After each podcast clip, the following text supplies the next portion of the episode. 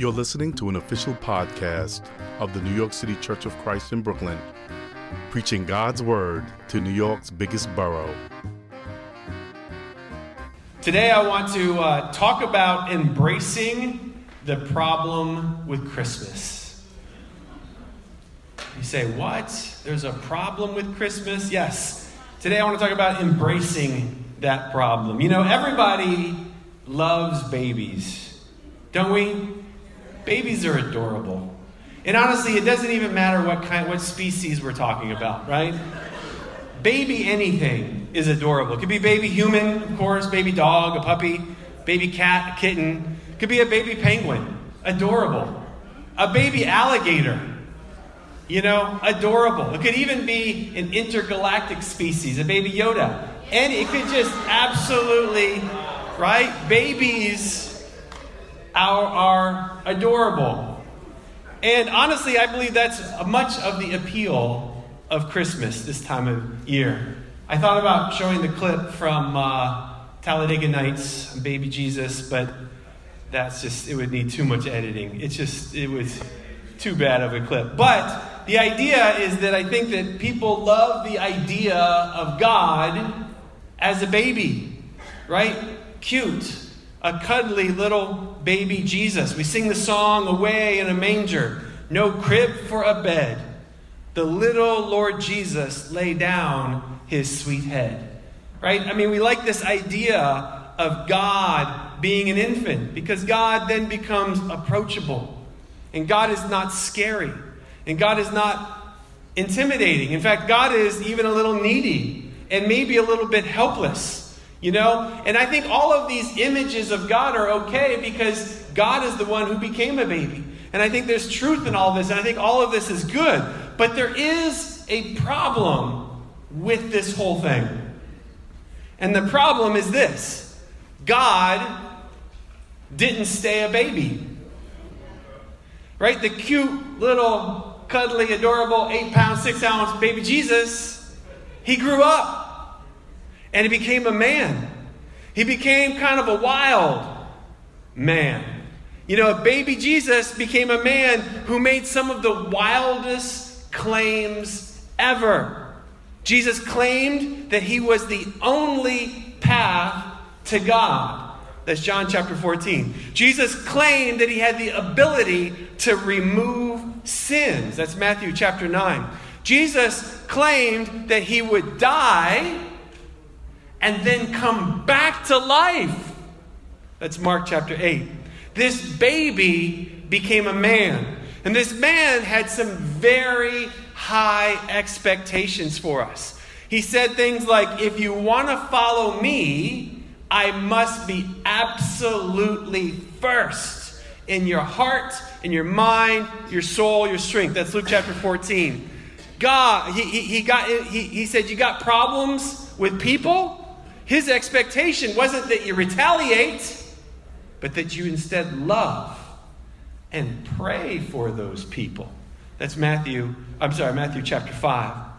He even, he even said, if you want to live, if you truly want to live, then you must first spiritually die. I mean, his expectations were very high. That's John chapter 12. This baby became a man. And he did some incredibly courageous things as well. He touched untouchable people. He cried for people who were hurting. He listened to outsiders. He confronted hypocrites. He believed in the unbelievable, uh, uh, the unbelievable. He even loved the unloved. You see, the problem with Christmas is that the baby grows up. And the baby becomes a man that would go on to change the world.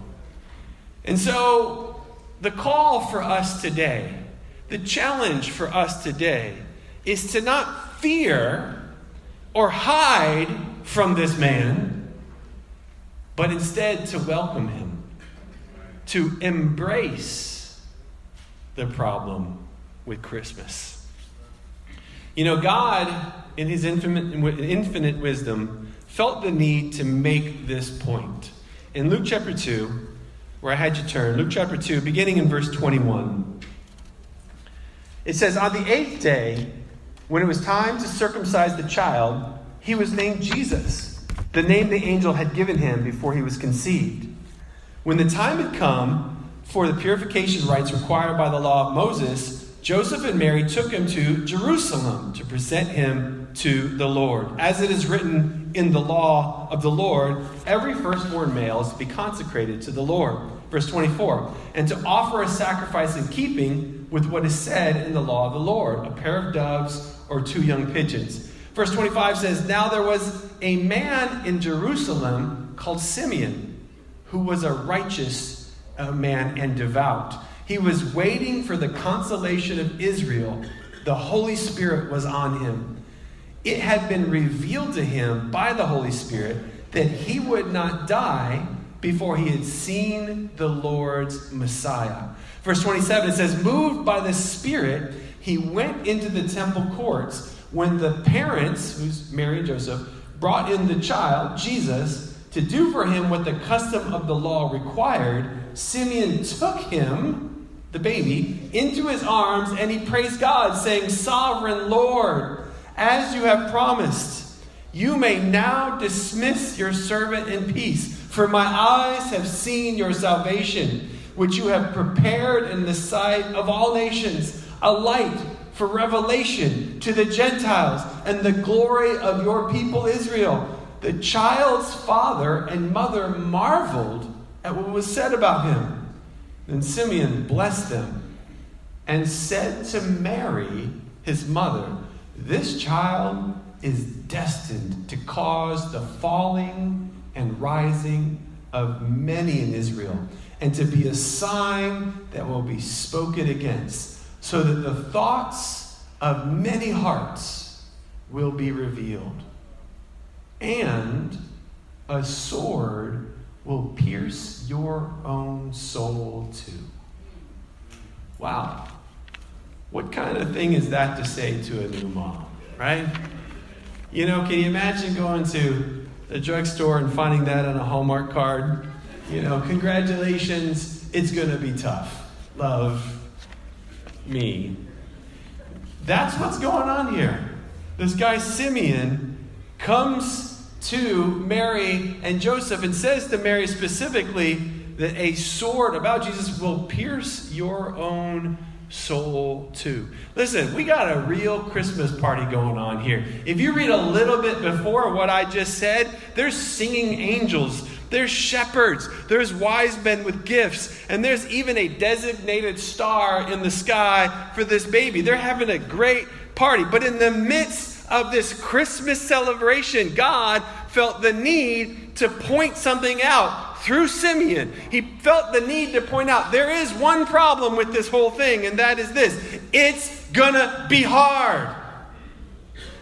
It's gonna be hard. He's not going to stay a baby, he is going to change the world, and you are gonna feel some of the pain. That's the message that God shares in the midst of this Christmas party. Why? Why would you do that, God? Why? Maybe it's because God knows we don't always want all the facts. Right? Sometimes we just want part of the fact. Just tell me what I tell me the good part, you know? We want the good, but we don't always want the bad right? We want the promises, but we don't always want the challenges. We want the paycheck, but we don't necessarily want to do the work. We want the dessert, but we don't really want the calories. You know what I'm saying? And so God, through Simeon, is giving us a bigger picture of baby Jesus. That yes, it's amazing that Jesus came to this planet as a baby, but he doesn't stay a baby, he becomes a man. The truth is, following God is sometimes hard.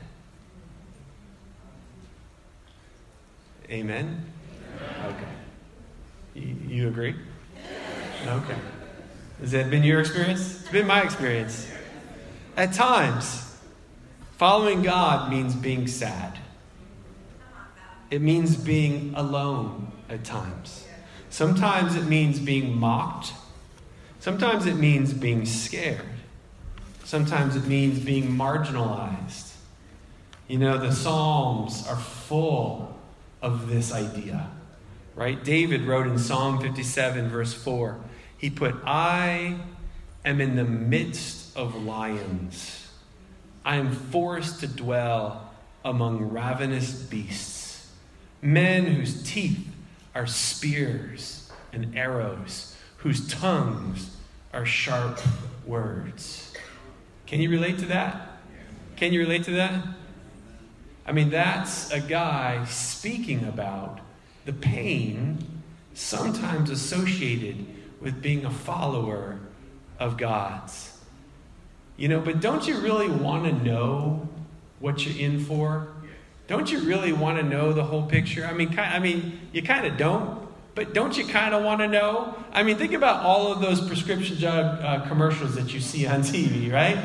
You know, yeah, sure, it's a cure for baldness, but it causes nausea, you know, and frequent bleeding from your eyes, you know, maybe twitches, maybe an IRS audit. You know, I mean, there's, aren't you kind of glad that they're required to give you the entire picture?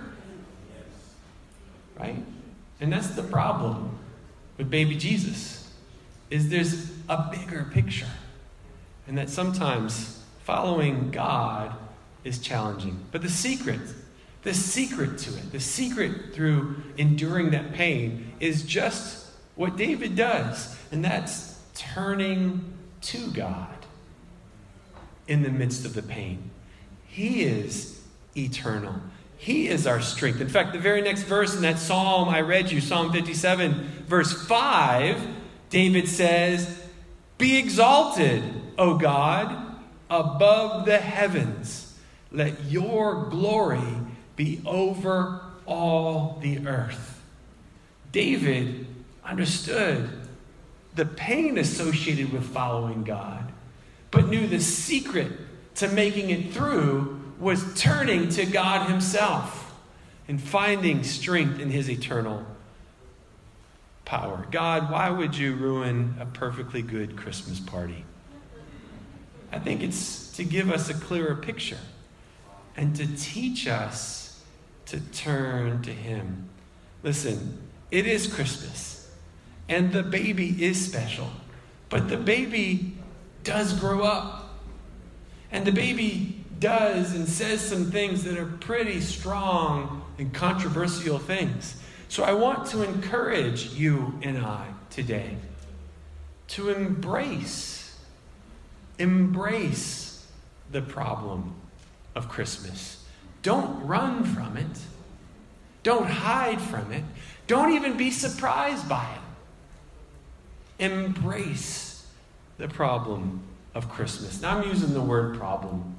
I mean that. You know, I'm, i mean that sort of tongue in cheek because it's really not a problem that the boy became a man. In fact, if the boy didn't became, become a man, it would have been a big problem for us it would have been disastrous for us if baby Jesus did not become man Jesus. It would have been disastrous because there would have been no chance for our salvation. There would have been nobody to lead the way for us. There would have been nobody to believe in us. There would have been nobody to fight on our behalf, to be our advocate. There would be nobody to guide us and strengthen us. There would be no hope for us if the baby never became a man. So when I say it's a problem, it's not really even a problem. We need, we need baby Jesus to become man Jesus and to save our souls. So even more, I plead with you embrace this problem of Christmas. Embrace it. Let me close out by reading you John chapter 1 verses 10 through 13. Listen to how John summarizes what I've just said here to you. John chapter 1, verses 10 through 13, it says, He was in the world, and though the world was made through him, The world did not recognize him. He came to that which was his own, but his own did not receive him. Yet to all who received him, to those who believed in his name, he gave the right to become children of God. Those who believe in him, those who embrace the problem of Christmas, he gave the right to become children of God, children born not of natural descent, nor of human decision or a husband's will, but children born of God. Let us embrace this problem. And Merry Christmas. Thank you. Amen. Thank you for listening to this broadcast of the New York City Church of Christ in Brooklyn. For more information about our church, visit bkchurch.com.